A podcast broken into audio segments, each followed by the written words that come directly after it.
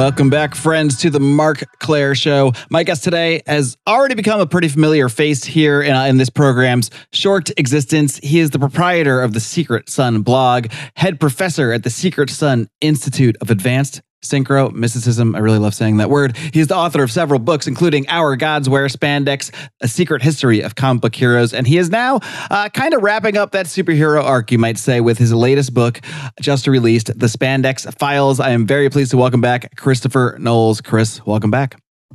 Thank you, Marc. Thank you. Well, Chris, uh, you uh, last time you were on here, uh, we talked about a lot about your history in the comic book industry, how you got interested in comics. We don't need to go back into all that. I'll just I'll link to the uh, that episode in the show notes. But I kind of want to just find out more of what the impetus was for returning to the topic with this book. What did you feel need to be said that wasn't said in our Gods Wear Spandex? I, I think over a decade ago. Well, yeah, it was over a decade ago. It was I wrote that book in 2006 so kind of a lot has changed since then. I think so. I think that's safe to say. well, also, um, this book, I wanted to concentrate more on like the movies and such. Uh, you know, there's a huge part of the book that's looking at all superhero movies and you know comic book inspired movies you know matrix dark city mm-hmm. so on and i wanted to it was kind of almost like a before and after but i also sort of want to just draw a line in the sand and say, you know, this is the end of it.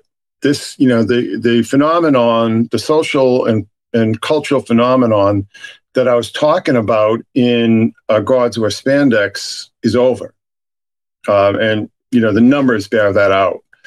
That uh, superhero movies, especially this past year, flopped across the board. I think the only movie that did well was uh, the Guardians of the Galaxy, and that's the last one. So it's not even the, it's not even like they can go back to that well. Um, lo, you know, the Flash movie lost like you know, they're saying like two hundred million dollars, and always add like at least twenty five million dollars to these right, numbers. Right. You know, when they say they lost two hundred million dollars, they lost two hundred twenty five million dollars, if not up. I mean, whatever. Um, it it's it's over, and it's inevitable. You know, nothing lasts forever. You can't have that kind of cultural dominance forever. People just get tired of it. I think people got tired of the superheroes. Um, I stopped watching those movies 10 years ago. You know what I mean? I just I just got so sick of the formula. It, it just started to feel oppressive, you know, because all, especially when it's an origin story, these movies are all exactly the same. And you know, Marvel had a nice formula, but the problem was is that they just drove it into the ground. And then they they thought that they could take that same formula and apply it to all these second, third, fourth tier characters that have no uh, track record of success in the comics. And it didn't work out. And so we, we are at the end of it. And I, I do talk a lot about how um, there was the entrance of a whole generation of um, cultural studies types into into the industry that just kind of destroyed it. And then there were all the sort of like the DEI and ESG and CRT and all these kind of corporate um, diversity agendas that just sucked all the life out of it. You know, people people watch those movies to get away from that shit. They don't they don't want to go to the movies and and, and get lectured on. And they're not coy about it either. I like Disney. Disney actually has some kind of behind the scenes specials uh, on its channel, and some of them will have interviews with these writers, and a lot of them will openly brag about how the fact that they have no affinity for the comics. They haven't, many of them haven't read the comics, and they're proud of that fact. And they say they're there specifically to, uh, you know, give a voice to the downtrodden and, and whatnot, and you know, the the list of twenty seven oppressed, uh, you know, oppressed peoples and whatnot. So it's it's not it's not it's not coy or subtle whatsoever. No, and um, it, it I, I think that superheroes were going to end anyway, and I think if you ask most people, they sort of saw um, Endgame like that was the that was the end of it. You, you know that was like uh, Return of the King for the Lord of the Rings movies. That sort of ended the story. Where else do you go? And then they they took all these characters like I mean you're a comics guy, uh, you know Shang Chi and uh, the Eternals and She Hulk and all these like characters that sort of were introduced in the 70s because you know they were trying to keep the thing going because you know the older characters were getting kind of worn out but those characters they didn't they, they, weren't successful back then. They weren't successful in the comics back then. Um, you know, Shang. I mean, I was a big fan of Shang. You know, Master Kung Fu Shang Chi, but um, you know, I was in the minority. You know, I that was not a successful book. Um, it had a certain cachet because the whole kung fu martial arts, everybody was kung fu fighting kind of deal, was popular in the 70s. But I don't know. Um, and then Marvel did all this, you know, race and gender swapping and sexuality swapping with all their main characters, and that just really that was the the the the death stroke that killed the goose that laid the golden egg. But here's the thing: so I remember this is before, you know, the whole uh, all the diversity and DEI and all that kind of stuff became so dominant. I remember like it, it, was sort of started to bubble up. There was a, a, site called Comics Alliance that you know they were getting like very woke, quote unquote, and Comics Beat. And I remember, um, I, I forget which it was one of these sites, and and I commented and I said, this industry lives and dies off of like middle-aged single white men. If you alienate them, you have nothing left. That's that's your core. You go you to a comic shop. Can, that's that's who's there. Exactly. So, I mean, you can try to expand your palette, right? But if, if you mess with those guys, you're dead in the water. And those guys were the ones keeping the stores open. And that's why we've seen, I mean, for God's sake, Jim Hanley's closed. You know what I mean? I mean, that's just, I mean, I guess Midtown Comics, I'm talking about mm-hmm. New York here. I guess Midtown Comics is still open, but it's just been a bloodbath. You know what I mean? Store after store after store is just dying. You know, the thing is that comic books are, are more popular than ever as a medium, but it's not superhero stuff. It's all manga and, and YA. So um, it's just it's just over. And I kind of wanted to, you know, both for myself, since it was such a part of my life for so long, such a central part of my life, you know, I kind of wanted to sort of wrap it up and say goodbye. You know what I mean? But also kind of let everybody else know that it's it's time to say goodbye, you know? And I don't think that's necessarily a bad thing because we do have what 80, 90 years of material to to pour through. You, you can become I mean, a comic fan today and just read good stuff from the past and never never get to the end of it. Yes, exactly. And you know, the thing, the metaphor I was thinking about today is like the classical music era ended at some point. You know, they're always like classical composers, say in the early 20th century. But you know, as you're kind of like Bach and Brahms and Beethoven and and you know all these kind of people that that was the core Mozart. That was the core of classical music, and it's you know or, or classic rock, right? Now, it it it doesn't mean that the work dies with it. You know, I mean, the, the, the stories that have been published so far are not going anywhere you know, you, you, it's, they're more easy to find today than ever before. You know what I mean? That they're they're out there, and the material is out there. And like you said, you can spend the rest of your life just reading material that's already been published. But the culture is is really really hurting, and I think a lot of it was just it was overexposure. You know, too many conventions, too many comic companies, uh, just too much.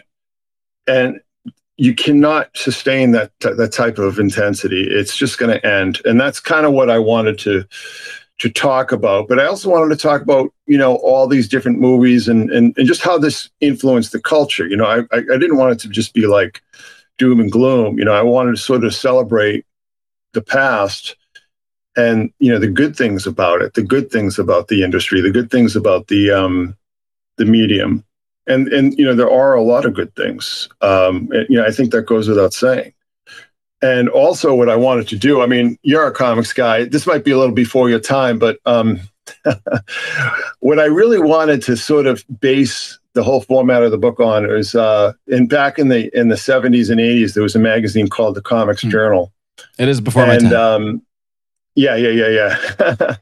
and that's the the cover is is kind of like um, a tribute to that because I remember the first issue of the Comics Journal I ever got. I was at a flea market, right, and I got it for like fifty cents, and it was a um, it was like an, uh, this epic interview with John Byrne, and you know this is when he was doing the X Men, right? I think it was like 1980, and and that's like you know when that stuff hits you like right right age. I was probably I guess I was 13 at the time.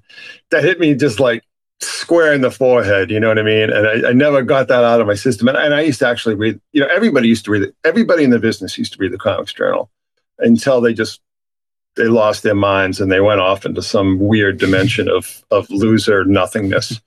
Uh, you know, but anyhow, I mean, like all this like indie stuff that absolutely nobody reads. You know what I mean? Like that's what they decided to make the focus of their book, and it, they just killed themselves.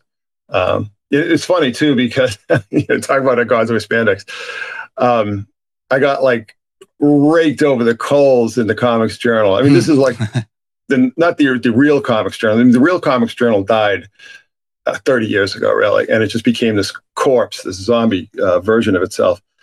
But um, the guy who wrote the um, the review had he wrote the review, and it was like a year, and like almost two years after the book came out, because he had come by the blog, um, and like had some problem with with something that I was talking about, and like all my readers just like pig piled on him. They just were like dumping on him. So he's just like, oh, I'll get my revenge. I'll, I'll, trash this guy's book, you know, in this magazine that absolutely nobody reads. I mean, you never want to cross a, a, nerd with a lot of time on their hands. That. Well, you know, nerd rage is, um, you know, serial killers, uh, school shooters. All, all of the uh, last three years, you could say. I mean, uh, yeah, I mean, uh, nerd nerd rage is a very dangerous, very dangerous thing. Um, the, the nerds are going to kill us all, as uh, our friend Isaac Weishaupt uh, likes to say. Um, I, I, do want to dig into like you touched on a lot of stuff in your book, a lot of uh, a lot of stuff that we'll talk about that is sort of favorites of mine uh, in the comic book realm. But you also talked about. Uh, so I, I, learned a few things from your book that I had never even know, knew before. One of them involves Jack Kirby. A few of them involve Jack Kirby. So I, we touched on him very briefly, I think, the last time you were on the show, but maybe we can dive further into the background of Jack Kirby, uh, his influence on the comic industry a little bit for those that don't really know who that is, for those that don't really follow comics. But uh, there's, I'll let you set up who Jack Kirby is, but there's something really fascinating. Uh, the, you know, the thing with the face, I'll say, uh, that I never knew about that just kind of blew my mind. Jack Kirby is kind of like the Walt Disney of superhero comics. Um, you know, co-created Captain America, co-created Hulk, Thor, uh, Fantastic Four. You know, was involved in development of Iron Man. Uh, was involved in an earlier version of Doctor Strange called Doctor Doom. Uh, that one, that yeah. one cracked me up. I had never heard of that before. Yeah, um, he just created so many characters. Um, he was like a machine, just uh, you know, I quoted this guy who I had interviewed who worked with him when Kirby was in animation and said he was like hermetically sealed within his own imagination, you know, but, you know, just full of energy. I mean, he just was constantly creating. Um, worked with Stan Lee on, you know, the Marvel Age of Comics, uh, like I said, Fantastic Four, Spider Man, uh, Doctor Strange, Captain America, Nick Fury, Agent of Shield. You know, he had at least had a hand in in everything you know the classic Marvel age of comics. He had he he either created, co-created, or was involved somewhere on the you know usually in the early stages of the development of all these different characters. Like for instance, he, he and his partner had created a character called Spider-Man in the 50s. And it, you know, they they sort of evolved into this character called the Fly. You know, they they they you know they just developed the character in a different direction. But you know the, the name spider-man was was he and his partner who as i said co-created uh, captain america in the 40s so um, just unbelievably influential guy um, but also incredibly strange you know obsessed with paranormal occult uf incredibly obsessed with ufology and ancient astronauts. I mean ancient astronauts and ufology were like huge obsessions for him. And you pointed out he was a, a big uh, ancient astronauts enthusiast even before uh, Von Daniken and, and Chariot of the Gods sort of p- popularized it. I, am curious, like, what were the the sources like that someone like that, like Jack Kirby, would be finding to to get him all into that stuff at that you know that point in time? I don't know, man. Um, late 50s. So he did he did a lot of stories. Um, there was a company called Harvey And Harvey published like stuff like Richie Rich and Casper the Friendly Ghost and stuff like that. And um, he did some science fiction books for them. And there's one issue where it's like he basically invents um, the X Men, Planet of the Apes, and uh, Chariots of the Gods, all in one issue of one book. Uh, this book called, uh, I think it was called Black Cat or something, uh, Black Cat Mystery. And it's just, he laid the entire groundwork in this one issue of one comic book for all these things. Um, he did a he did a, a, series in the 70s that I was a huge fan of called Kamandi, The Last Boy on Earth. And it came about because DC uh, were, were, vying for the license for Planet of the Apes, and they and they didn't get it. So they said, you know, can you do something like that to develop for an animation cartoon or something? So he did this book called Kamandi that I loved, loved to death when I was a kid. Um, but he, everybody said he was copying Planet of the Apes, and it's like, no, Planet of the Apes was copying him because he came out, he came up with that idea you know, in the late 50s, mid to late 50s. I think it was like 56 or 57. So just extraordinarily uh, creative guy, uh, very strange, clearly very deep into the spectrum, let's just say. Um, possibly uh, got dosed with LSD at somewhere along the line. Um, just, just a, you know, just an amazing, uh, amazing uh, creative genius uh, there's no there's no second like there's no runner up in comics. There's nobody who's created as many concepts or characters or or ideas or you know innovations as him. Like there's it's a the next runner up is like a distant second. So um yeah, but I I was into his stuff from like really young, like five years old. And um this one comic that I got uh in 75 um, when I was, I think I was like eight years old. Um, like it changed my life. It, it, was just one of those kind of things where, like, I, I won't say it's the same as like you know an archaeologist finding the Dead Sea Scrolls, but it, it, you know it had like that same kind of transformative uh, effect on my life, and it just totally changed. And it, was this. It was Kamandi Last Boy on Earth number thirty, and it was uh, called UFO: The Wildest Trip Ever. Mm right? Because there was a lot. Yeah, I mean, it's, it's a lot of like LSD and acid stuff, even though like he was totally not of that generation. And uh, and it's actually it's interesting too because it's about um, alien abduction, right? And that's pretty pretty long before that stuff really became mainstream. Today's episode of the Marc Clair Show is sponsored by right here, Fox and Sons, foxandsons.com, my favorite coffee brand. And I don't just say that because they're sponsors of the show. I say that because I get a one pound bag shipped to my house. The proof is right here. Uh, every single month, I get my pound of Fox and Sons delivered right to my house. You should too. Of course, I don't expect you to just dive right in with no idea what you're getting into, I want you to go get yourself a sample bag. Go over to foxandsons.com, F O X N S O N S.com. You can check out the Den Blend Dark, as is my preference, the Tanzanian peaberry, Brazilian honey premp, a bunch of other flavors still to come. Uh, Steven's always mixing it up with new, fresh beans. The best part about this business Steven started it to not only relive his love for sharing coffee with his father, but to teach his own sons about entrepreneurship. If that doesn't give you the warm and fuzzies, I don't know what will. Just kidding. Yes, I do. This coffee will. So head over to foxandsons.com, F O X N S O N S.com. Use discount code MCS to get yourself 18% off your order. You're going to be coming back for more. Trust me. Foxandsons.com, discount code MCS. Back to the show. Yeah, and then what really blew my mind is that, that with that panel from that one comic, The Face on Mars, where Jack Kirby very, very accurately portrayed what would sometime later, I don't know, a decade or two later, uh, be a very similar image of what people call the face on Mars, this image from Mars, uh, from I like the, the Viking, whatever, one of those probes. But this was way before that. Viking, Viking one, one, that's what it is. Yeah. But that this drawing, even I think they even called it the face on Mars in the book. Um, that that blew my mind. So I don't know. What do you think is going on there? Did Jack Kirby have some some insights that uh that we might be might not be aware of? Well, that's you know the thing is that that's the tip of the iceberg with him. Uh, he anticipated or remote viewed or had some sort of I used to call him the space age Nostradamus. You know, he just had that sense. I mean, he just could sort of I don't even know how to describe it. He prophesied things that um like that he shouldn't shouldn't have known about. And the face on Mars is one of them. I mean, of course, that raises the the chicken and the egg argument. Like, you know, was that a real object sure, there, yeah. or did some was there some Jack Kirby fan at NASA? I mean, I don't know. Yeah, maybe uh, the face but, on maybe NASA made the face on Mars from Jack Kirby. That that might that might be the more, yeah. most believable explanation.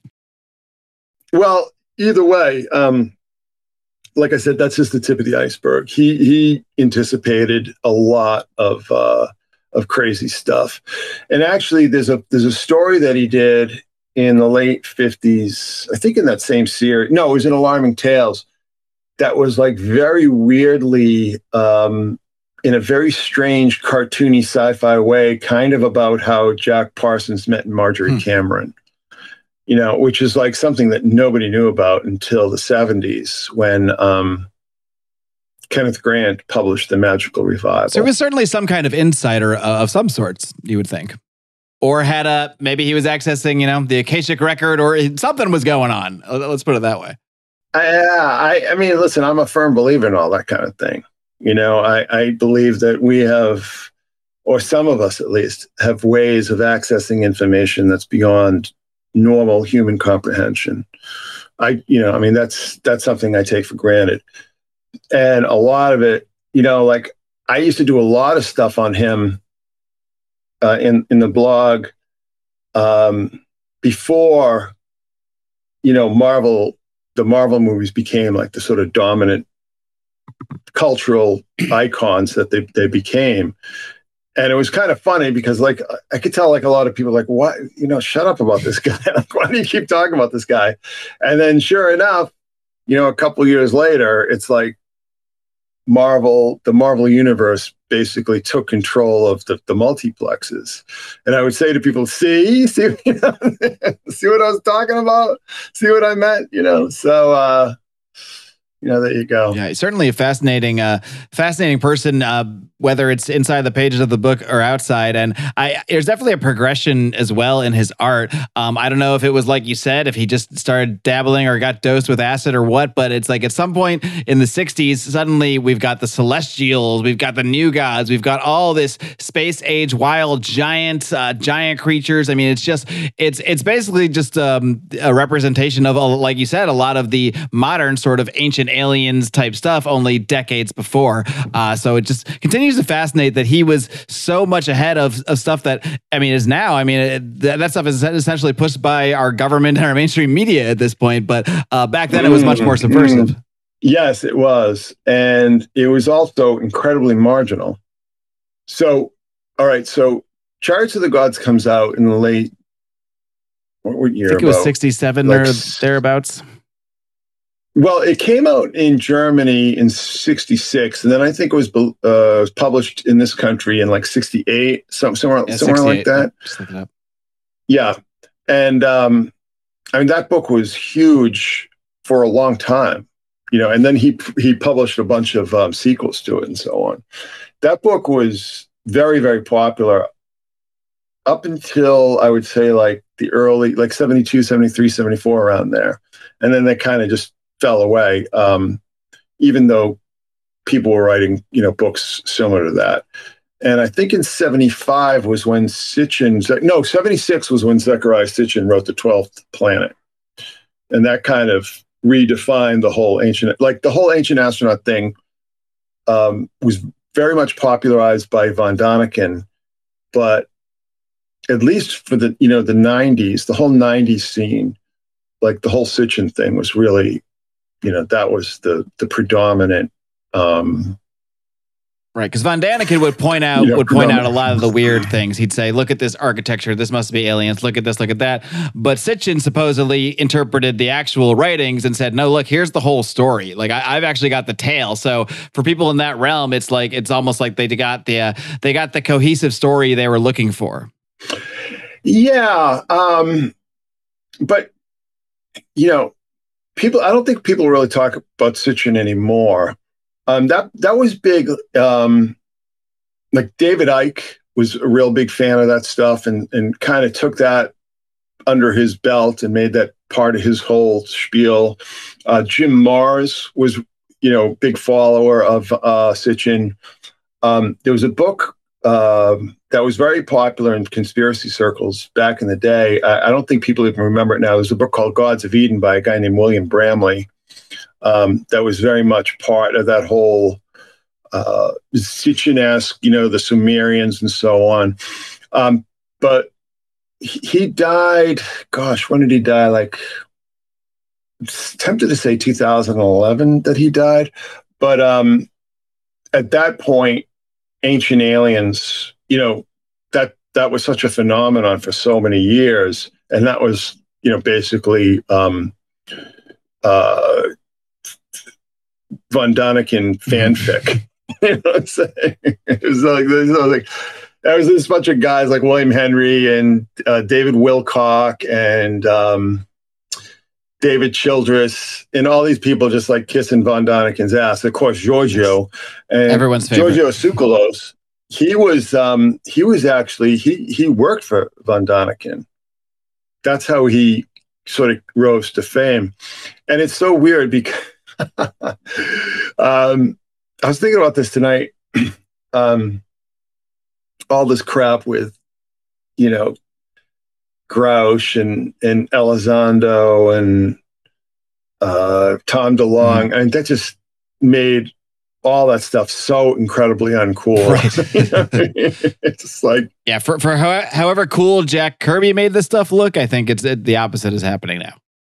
yeah, um, it, it's it's such a normie thing now but I remember, so I remember like back in 2017 or so, maybe it was 2016, because, you know, Hillary Clinton was talking about UFOs and John Podesta was talking about UFOs. And, ugh. and then Tom DeLonge comes along with his whole boondoggle. You know what I mean? And he just, you know, I mean, I'm, I'm actually, I, I think Tom DeLonge's very, very talented. I, I'm a big fan of um, Angels and Airwaves because uh, it's it's kind of like hitting those buttons of the music that I listened to when I was young. But um, he was a terrible choice to push that whole to push that whole agenda, and he just made it just so incredibly uncool. And um, and here we are. You know, I mean, I I just stopped. I used to I was writing a lot about ufology and, and ancient aliens and stuff, and then I just it's like I snapped out of it. Like somebody out, just slap me in the head and go, snap out of it. you, don't want to be associated with these guys. That, that's for sure. Um, no. Well, no. I want to move on to discuss uh, you discuss a number of my favorite personal creators uh, in this book, so I want to touch on a few of them and, and some of their sort of a cultural slash occult significance. Uh, I think I have to start with one of my all time favorite creators, and really specifically because of the character that, that you do bring up. That's Mike Mignola and Hellboy. So tell mm, me a little mm, bit about mm. Hellboy. Uh, I think it first came out in the in the early '90s, uh, so it's somewhat somewhat modern compared to a lot of the stuff you talk about in the book. But take it away on Hellboy. Yeah, so that was about 93. So Mike Mignola um, was, he worked, uh, he started working at Marvel. He did actually the first Rocket Raccoon miniseries, I believe. And then I started to notice his work because he did a book called Cosmic Odyssey, which was very Kirby-esque, was all based, it was kind of like JLA versus the New Gods kind of deal. Uh, have you ever seen Cosmic Odyssey? I'm not. With that? Oh, you should look. It's a great series. You should definitely check that out. Um, and the art is phenomenal. and then he did a book. Uh, he really made his bones with fandom. He did a book called Gotham by Gaslight, which was kind of like the steampunk uh, version of Batman. And that book was a huge hit, huge hit. Uh, everybody, everybody I knew, you know, who's reading comics and stuff, was re- read that Gotham by Gaslight, and that got him the gig. Uh, he did um, production design for Francis Ford Coppola's Dracula movie, um, and he also did production design for Disney's Atlantis. That's a movie that nobody remembers. that movie just kind of came and went. But um, he created this character. So what happened is that all the uh, big DC and Marvel artists quit. Um, well, a lot of them to start Image back in that was 92. Mm-hmm. So it was like Jim Lee, uh, Marc Silvestri, Erik Larsen, um, Whilce Portacio, uh, Liefeld. Rob Liefeld's the a big one, yeah. Mm, yeah, Liefeld did Youngblood. Um, so everybody, um, all the all of Marvel's top artists just quit at once and started this company. So then all these other publishers were sort of scrambling to do their own version of that. And Dark Horse started an imprint called Legend, and they had like uh, John Byrne and so on. And that's that's where Mike Mignola created Hellboy for. Um, and Hellboy is just basically, I mean, it's pretty much a copy, you know, kind of almost outright of Jack Kirby's uh, The Demon, right? And um, just a second here.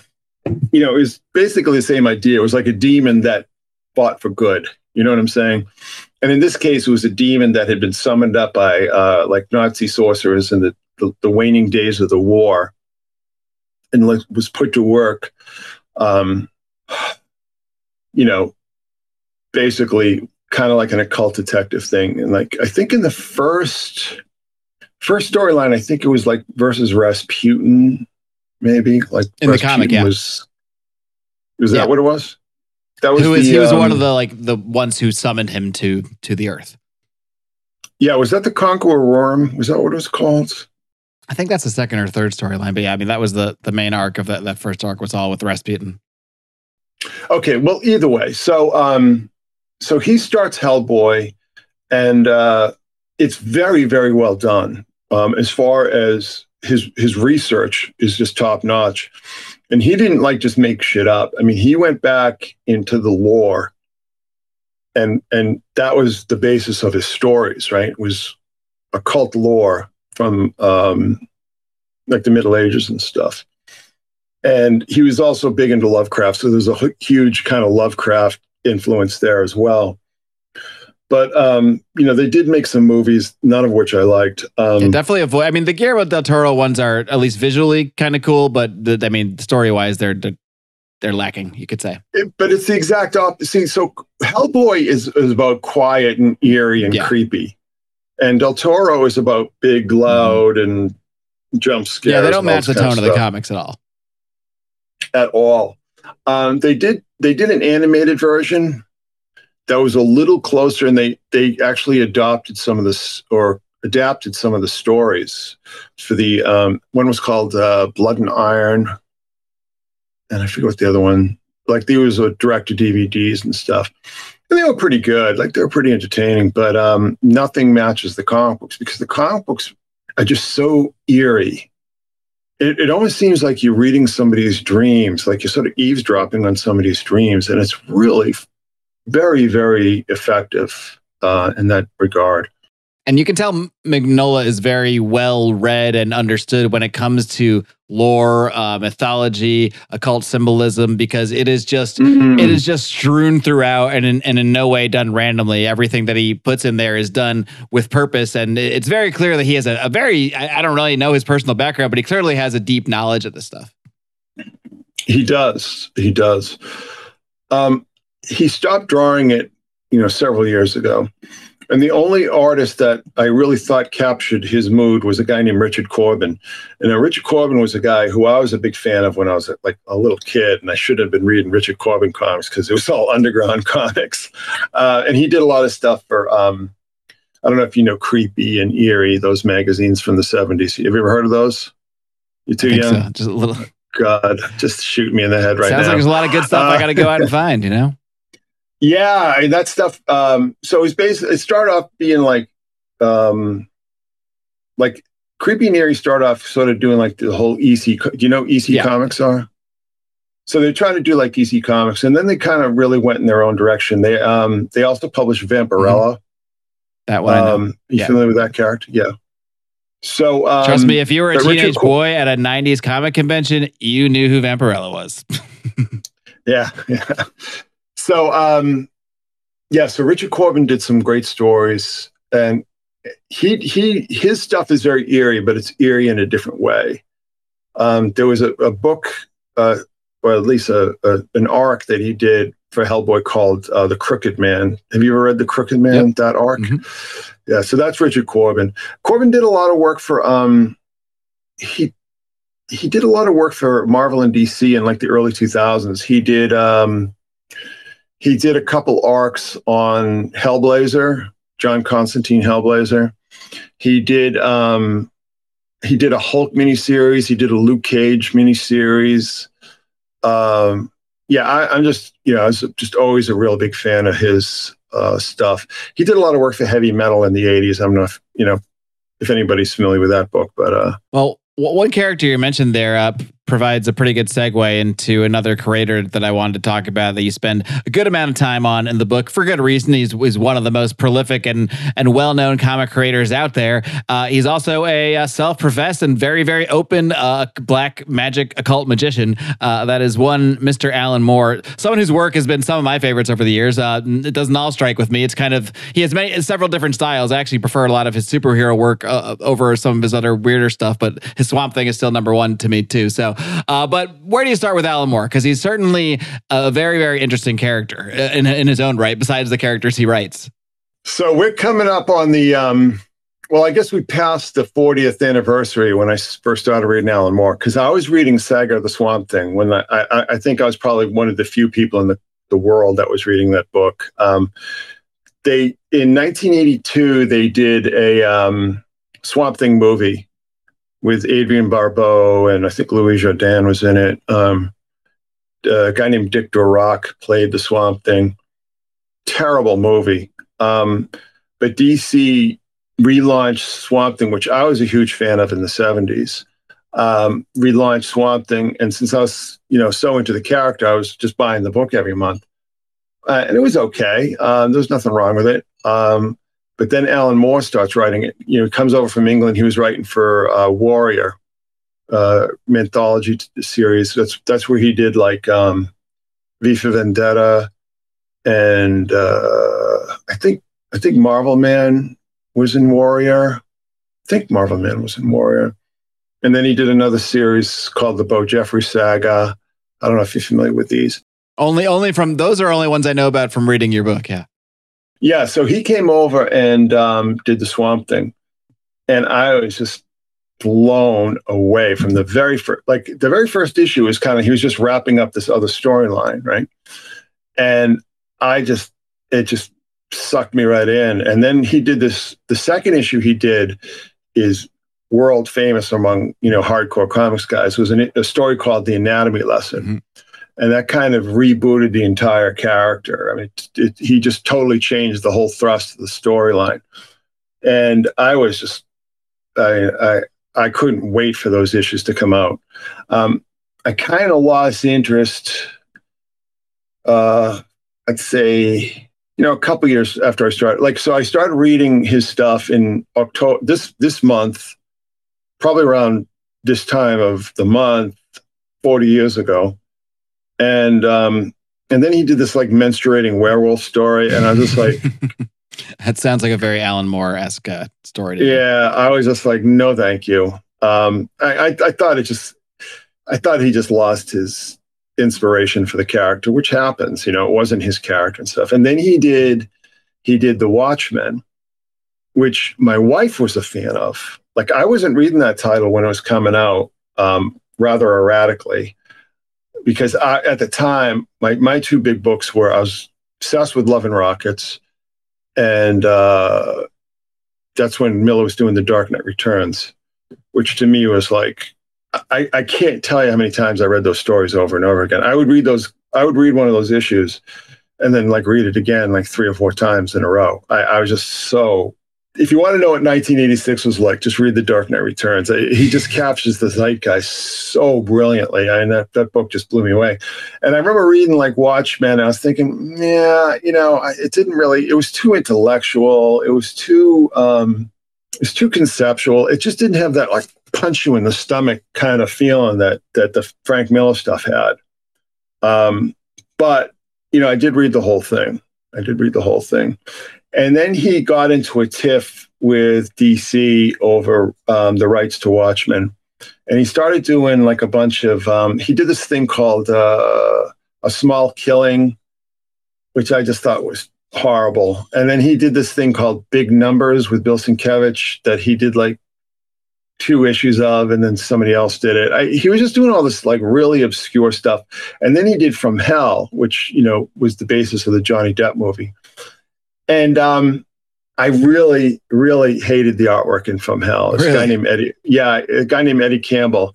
Yeah, and I, I mean, I did read the whole thing. You know, I, I did read the whole book later in in a, in a uh, trade paperback collection, um, and it's based on this whole like Masonic conspiracy. This book called um, there's a guy named Stephen A. Knight. It was like I think it was called like the Final Secret of Jack the Ripper, and, it was this whole thing about that the Prince of Wales had knocked up some prostitute, and the killings were all to sort of silence everyone who knew about it. You know, so you've seen the movie. That's kind of like the basis of the whole storyline. Um, I I liked it okay, uh, but I, like I said, I really really hated. I really hated the artwork. Um, and then he did a bunch of stuff uh, for Rob Liefeld over at uh, what was it? it was called. He, Rob Liefeld quit Image, and he, did he start Awesome? Wasn't it called First, yeah, well, he's first he started Awesome Comics as a, a side label when he still was at Image, which really pissed people off. And then once he broke away, he went all the way to Awesome, and then he turned Awesome into Maximum Press. But yeah, Alan Moore did a run with him on Supreme, which I've actually been going through for my other podcast on Second Print Comics. I've been going through that series, which I, I really enjoy his uh his Supreme work myself. Well, the stuff that really, you know, when I felt like I kind of like got back on his wavelength was when he did um, America's Best Comics. Mhm. He did Promethea and Tom Strong and uh, Top Ten, which I think was was that a movie? I think that was a movie. I'm not sure. Um, I really like that stuff, but it was the same kind of deal. What because Promethea I really liked a lot, and then like halfway through the run, it just becomes like you know I call it Theosophist summer camp. It was just like yeah, that that that phrase had me had me cracking up in the book. yeah, yeah, yeah. It wasn't even a, a story anymore. It was just like his little dissertation on the tarot and the Kabbalah and everything. And I just thought, you know, if I want to read this stuff, I'll read like the actual source material. I, I don't want to read like, you know, some your your Wonder Woman ripoff walking through Aleister Crowley land. You know, it just was so dumb. I, it just really, really turned me off. Um, but then what he did is he did a book for Avatar called The Courtyard. And then he did another series, a sequel to that called Neonomicon, which was kind of like his take on Lovecraft. Well, both of them were his take on Lovecraft, you know, very influenced uh, by a story that he'd written for a book called, I think it was called The Starry Wisdom. Um, I think that's where he originally wrote The Courtyard for. But anyhow, um, it was clear to me that so he did this book and he he he came right out and said I did this book because you know I had a tax bill that I had to pay and I needed some money.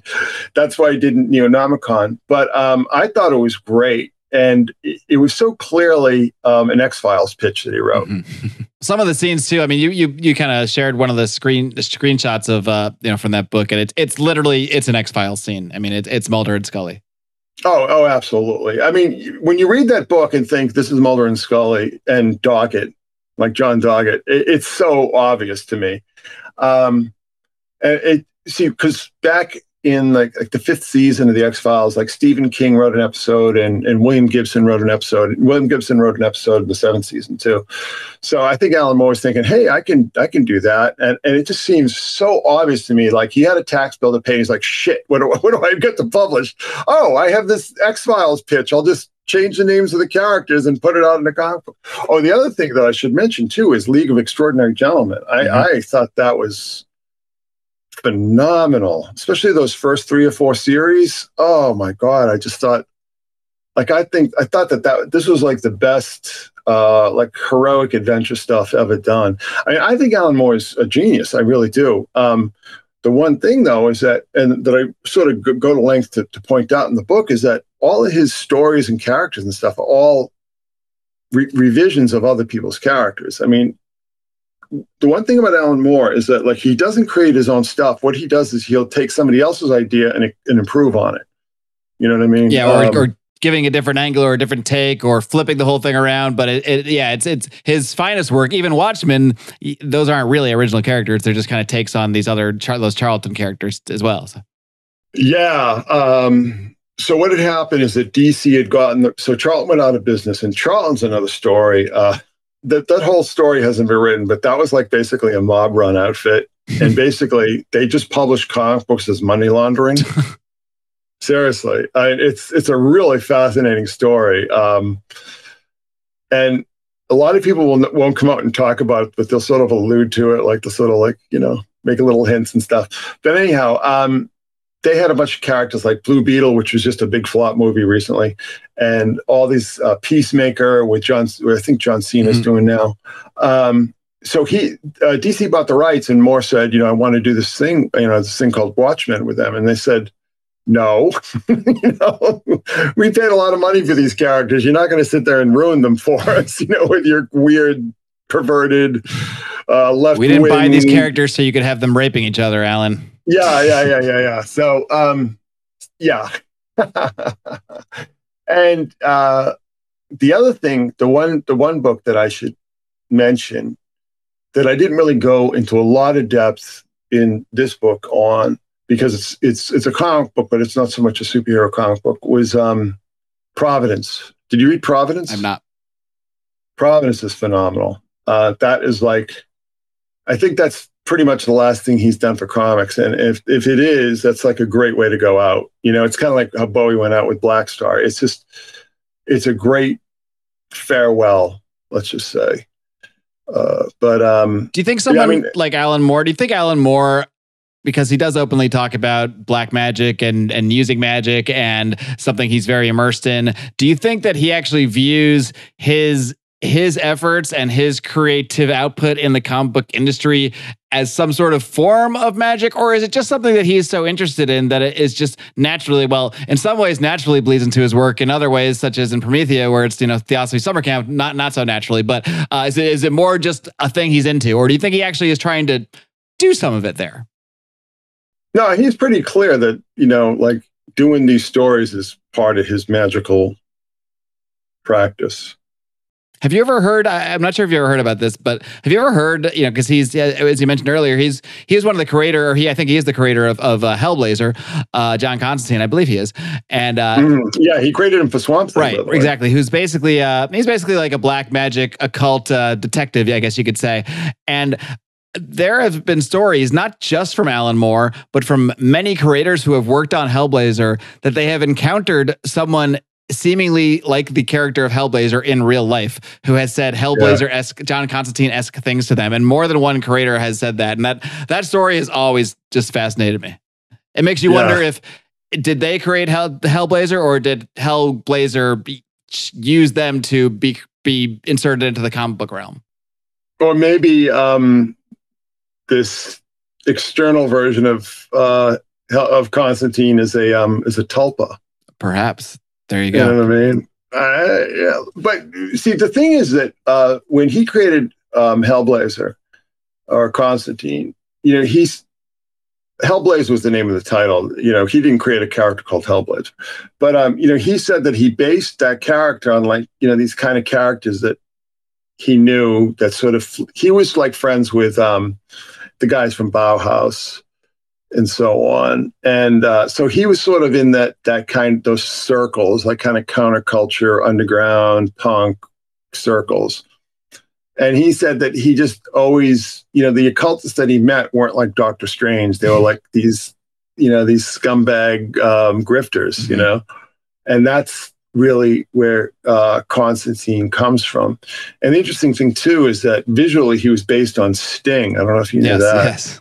Yeah, it was funny too because um, that was that was at a time when the police would like, you know, you couldn't turn on the radio without hearing a police song, and um, I, I just remember seeing that and just thought, come on, no, are you kidding me? Seriously? I mean, I, I, can't now? believe they did a Constantine movie and didn't cast Sting as Constantine. Blows my mind. Yeah, yeah. Um, I everybody loves Keanu Reeves, but he was not that was not the guy that yeah, I would have cast. That was not that Keanu. Uh, that, that's not the Keanu we, Keanu we know now, anyway. But but bad casting for for what that character is supposed to be. Um, mm. One one more character I do want to talk character. I, I say character, but I, really creator. But I suppose he's another character in, in his, his, own right. And uh, it's a creator. I uh, some of his work I like, some of his work I can't stand. So it's kind of touch and go for me. But he's a really interesting character in the context of the subjects we've been discussing. Uh, so I think we'd be remiss not to discuss Grant Morrison a bit as well. Um, um, also comes from sort of that British sort of punk scene, uh, so there's probably some some overlap there. But uh, I'll get to the most interesting part about Grant Morrison in a second that I that I pulled from your book. But why don't you just set up a, a little bit of his backstory and uh, what he's put into comics? Well, so what happened is that there was a comic scene in England in the early '80s because there was, um, a, you know, there were uh, like I said, Warrior, and there was another series called 2000 AD, which um, Judge Dredd ran in. And, you know, it was just, there was a lot of kind of stuff going on. It was a very small scene, but, you know, a lot of talent. And after Alan Moore became such a big hit, um, this editor at DC called Karen Berger went over there and she just basically just scooped everyone up. And this is where you had Dave Gibbons and uh, uh, Neil Gaiman, um, Grant Morrison was definitely one of them. Peter Milligan, uh, Brendan McCarthy. Um, who else? Just a lot of the, you know, just basically took the cream of the crop. Um, Alan Davis, who you know became a big fan favorite when he worked on JLA and so on. So um, just basically just took everyone and basically kind of killed the British comic scene overnight. You know, it just sort of sucked all the oxygen out. And Grant Morrison was one of the uh, one of her finds, and he started. I remember I real a lot of his early stuff I really did like. Um, I you know he started on Animal Man, I think it was, and that was that was in Vertigo. So basically, Karen Berger just created like um, this entire imprint for all these artists and writers that she took from England. Uh, it was called Vertigo. And Sandman became part of that. I mean, Sandman, which is a, a series on Netflix now, uh, that was their bestseller. I mean, that was a that people forget that that book was big. That book outsold. I think that was like DC's bestseller at one point. I, you know, I think it outsold everything except for like Batman and JLA. So um, Grant Morrison was one of them. And Grant Morrison is a, is um, a self creation, I guess you would say. He did this book called The Invisibles that he said was being um, dictated to him by extraterrestrials that he had come into contact with in Nepal. That's the one. That's so. the interesting point that I pulled out. yeah, I um, yeah, I. I like he, he means that he he have said that in interviews that he was in Nepal and encountered an alien race that dictated this story to him? He's actually said this. Yeah, yeah, he did say that. He says a lot of stuff like that. Um, that that's not even the most outrageous thing he's ever said. And then when DC was about to cancel that book, he did the little wankathon. Oh yeah, you, know, oh, you gotta you gotta. I mean, not describe it in detail, but you gotta you gotta you gotta tell people about this because this was I I had never heard this one before. Okay, so um, so this is really interesting because he did uh, a Justice League um, revamp, I think around 96 or so, mm-hmm. and it became like DC's biggest hit. Um, it was like top five, top 10 book every month. It was a huge book. And, but he was also doing like all this weird stuff for Vertigo. And one of these series he was doing was The Invisibles, which was just like clearly a story that he was just making up as he went along. I mean, there was no narrative thread. Um, it was just like whatever he was reading or thinking about that month, he'd, he'd make a story about. I mean, it's just like, I mean, some of it is really good. I mean, some of those stories are really good, but um, it was just, it was so obvious that he was just making the shit up as he went along that it was just. Or that the, or that the alien race was making it up as they went along. Yeah, and, yeah. It was, it was clearly just a lark for him. So um, they canceled the book and then when he started doing, I, I, probably when he started doing JLA, you know, they, he got them to re, to re um, reboot it, and um, and then they it was in danger of cancellation again because it just wasn't it wasn't selling that well.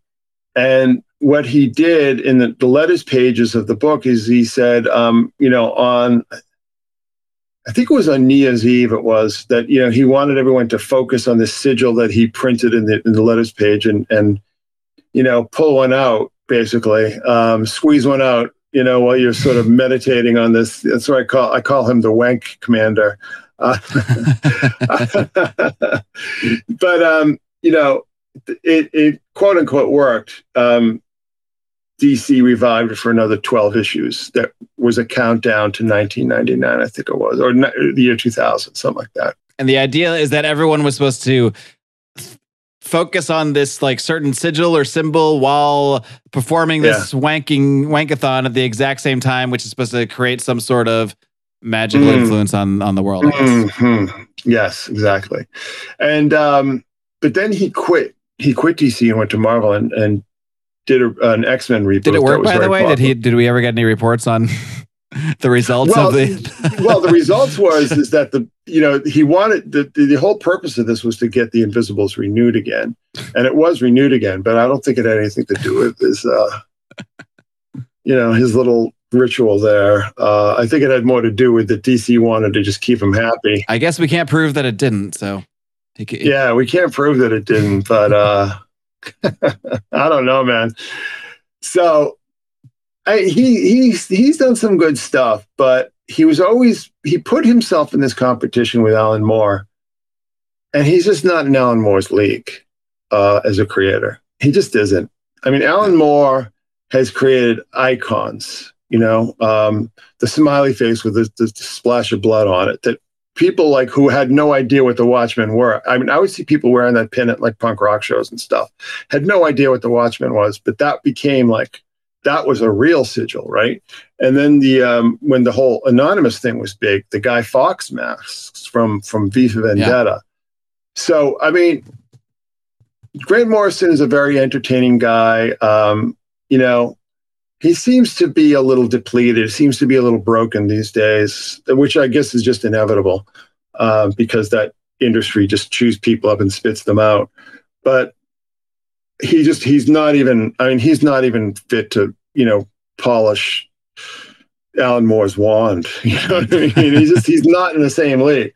And, you know, that's no dig against him really, because nobody is, you know, I mean, like I said, Jack Kirby was like, that's the king of the superhero creators. And like for everything else is Alan Moore. So it's just like that's why I kind of focused on them in a lot of ways in the book because it's just like Jack Kirby and then Alan Moore. I mean, that's that's the story of of the whole comic book culture phenomenon. You know what I mean? Um, those are the two guys that really made it happen. And there's just you know, for what Moore does, there's no, there's all, you know, there's a very distant second. For what Kirby did, there's a very dif- dif- distant second. I mean, you talk about Kirby as the king of the superhero comics, and Alan Moore sort of the king of everything else. You know, all the weirdo kind of occult, whatever. And if we could, if we could fantasy a, a book, uh, you know, a creative team that could never actually happen, uh, Alan Moore writing a Jack Kirby book. That's that's what I want to see. Just let let them loose in their prime. Well, I, I know that Alan Moore wanted to. Uh, I know at one point, see, the problem was that Kirby um, had a lot of health problems. He started having a lot of uh, problems with his eyes, like in the 70s. And everybody was sort of, you know, pointing out that his drawing skills had really suffered, but it was because he was having a lot of physical problems. I think he had a heart attack. And then in the 80s, I know that he had a stroke, like a really serious stroke, and he developed a tremor. And um, he just couldn't he couldn't do it anymore. I mean, he tried. He did. A, he he was still doing a lot of work for both animation and comics. I mean, the guy was just a workhorse. But I, I do know that Moore wanted to do something with Kirby, but Kirby just wasn't up to it. He wasn't healthy enough. Um, he just couldn't do the work, so uh, it never happened. But that would have been, you know, something interesting to see. For sure. Well, Chris, one more thing I want to get your thoughts on, and then we'll head over to the smoke-filled room and uh, get a little weirder here. Uh, but you know, you you you, you talked about your, your main premise here is that this is this era is winding down. Uh, the cultural phenomenon known as uh, superheroes is fading away. I don't think I don't think the comic medium is fading away, and there'll probably always be no, that all. will always exist. And there's there's always interesting stuff out there is the good thing because the medium is is is one thing, and it's it, the medium will always remain, and there's always going to be things interesting. You might have to dig a little further to find them sometimes.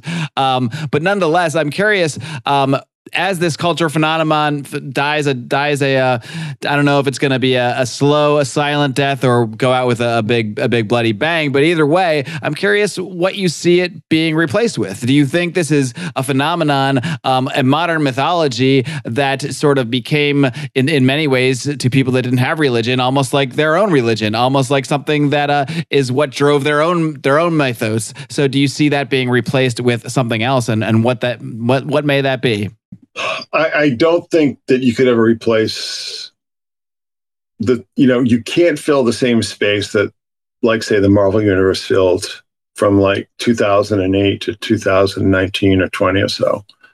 That that space can never be refilled. You can never. That's a that's a point in time that I don't think you can replicate um, because things are just too. You know, first of all, Hollywood isn't just very, very serious trouble.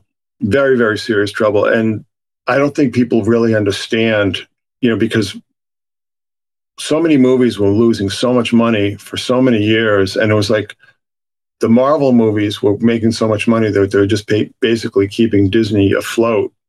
And with the end of the Marvel universe as we knew it, I mean, Disney is circling the drain right now. Um, I mean, just read the news. I mean, everybody's talking about how their stock just com- completely collapsed, and they're talking about just basically selling off their assets and then just selling Disney as its as a IP farm to Apple, mm. which is like I can't even imagine that. Um, com- comic books, in a lot of ways, are more popular than ever because of manga and YA. Mm. I mean, kids. I, I think there are more kids reading comics today than than were like when I was a kid. I mean, I didn't know anybody besides myself when when until I got to high school that read comics except for me. Like there were, I think there were a couple kids who were into them for a little while and then kind of got out of it. But like I was the only person I knew until I got to high school that was like heavily, heavily into comics. Um, none of my friends were, you know, none of the kids in the neighborhood were. It was just invisible. So it was really kind of almost a miraculous thing that it became so dominant. And you know, you can't discount the the effect that the first Batman movie had. But to see the first Batman movie basically was almost like a one-off because they, you know, the, you saw a lot of movies like Dick Tracy and The Phantom and The Shadow, and they, they were trying to sort of recapture that lightning in a bottle.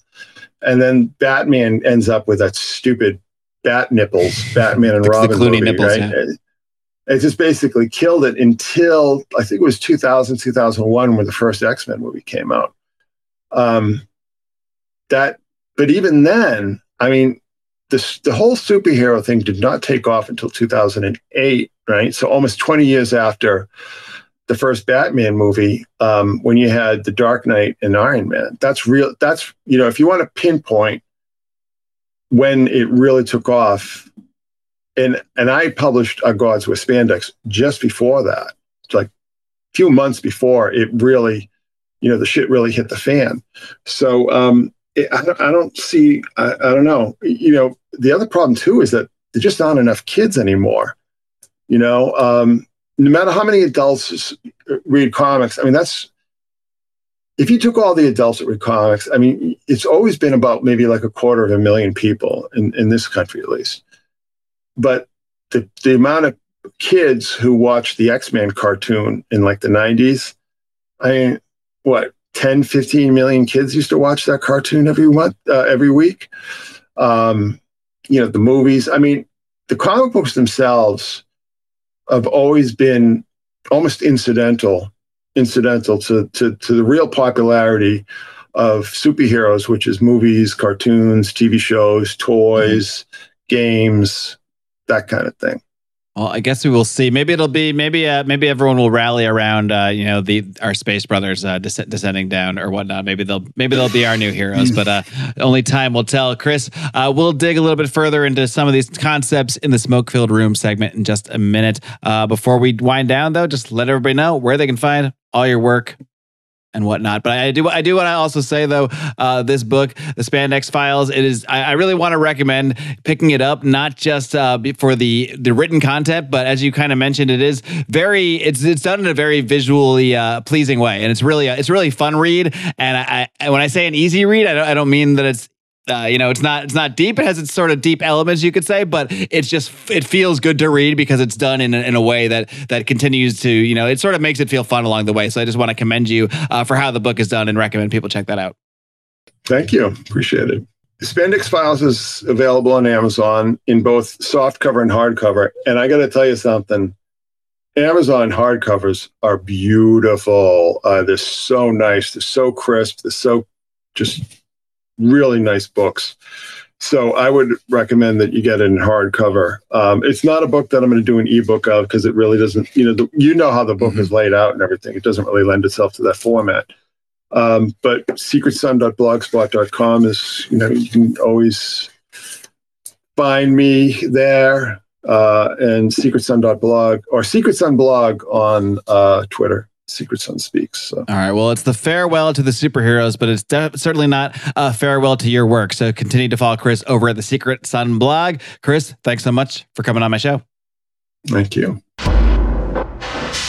All right, friends, I hope you enjoyed my conversation with the great Chris Knowles, one of my most consistently popular and most requested guests. So, of course, I jumped at the opportunity to discuss the Spandex files with him, and we dug even deeper in the smoke filled room, as we always do.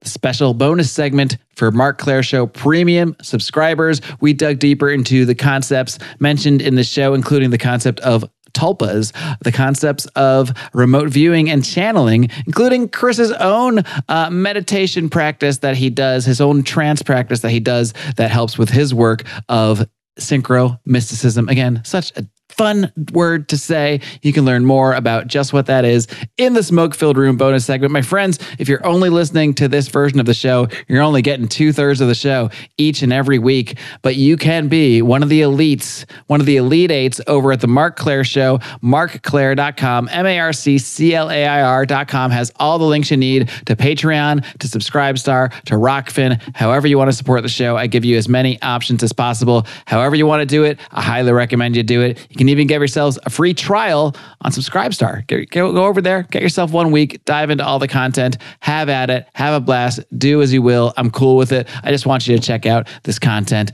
Uh, thank you so much to everybody. It's been almost a year, almost a year that the show has been going, and I could not have done it without all of my supporters, not just the people who support the show financially, uh, all the people who just let me know that they're listening, uh, people who join the conversation in the Telegram group, group, the Marc Clair Show Telegram group. Again, you can find that link over at marcclair.com as well. That's not some fancy website that's going to bombard you with a bunch of email sign. No, none of that. You're just going to get a bunch of links. It's really simple. So go over to marcclair.com, find all the links for how you can watch and find the show and support the show. It really really do appreciate all of your support. Until next time, friends, in case I don't see you, good afternoon, good evening, and good night.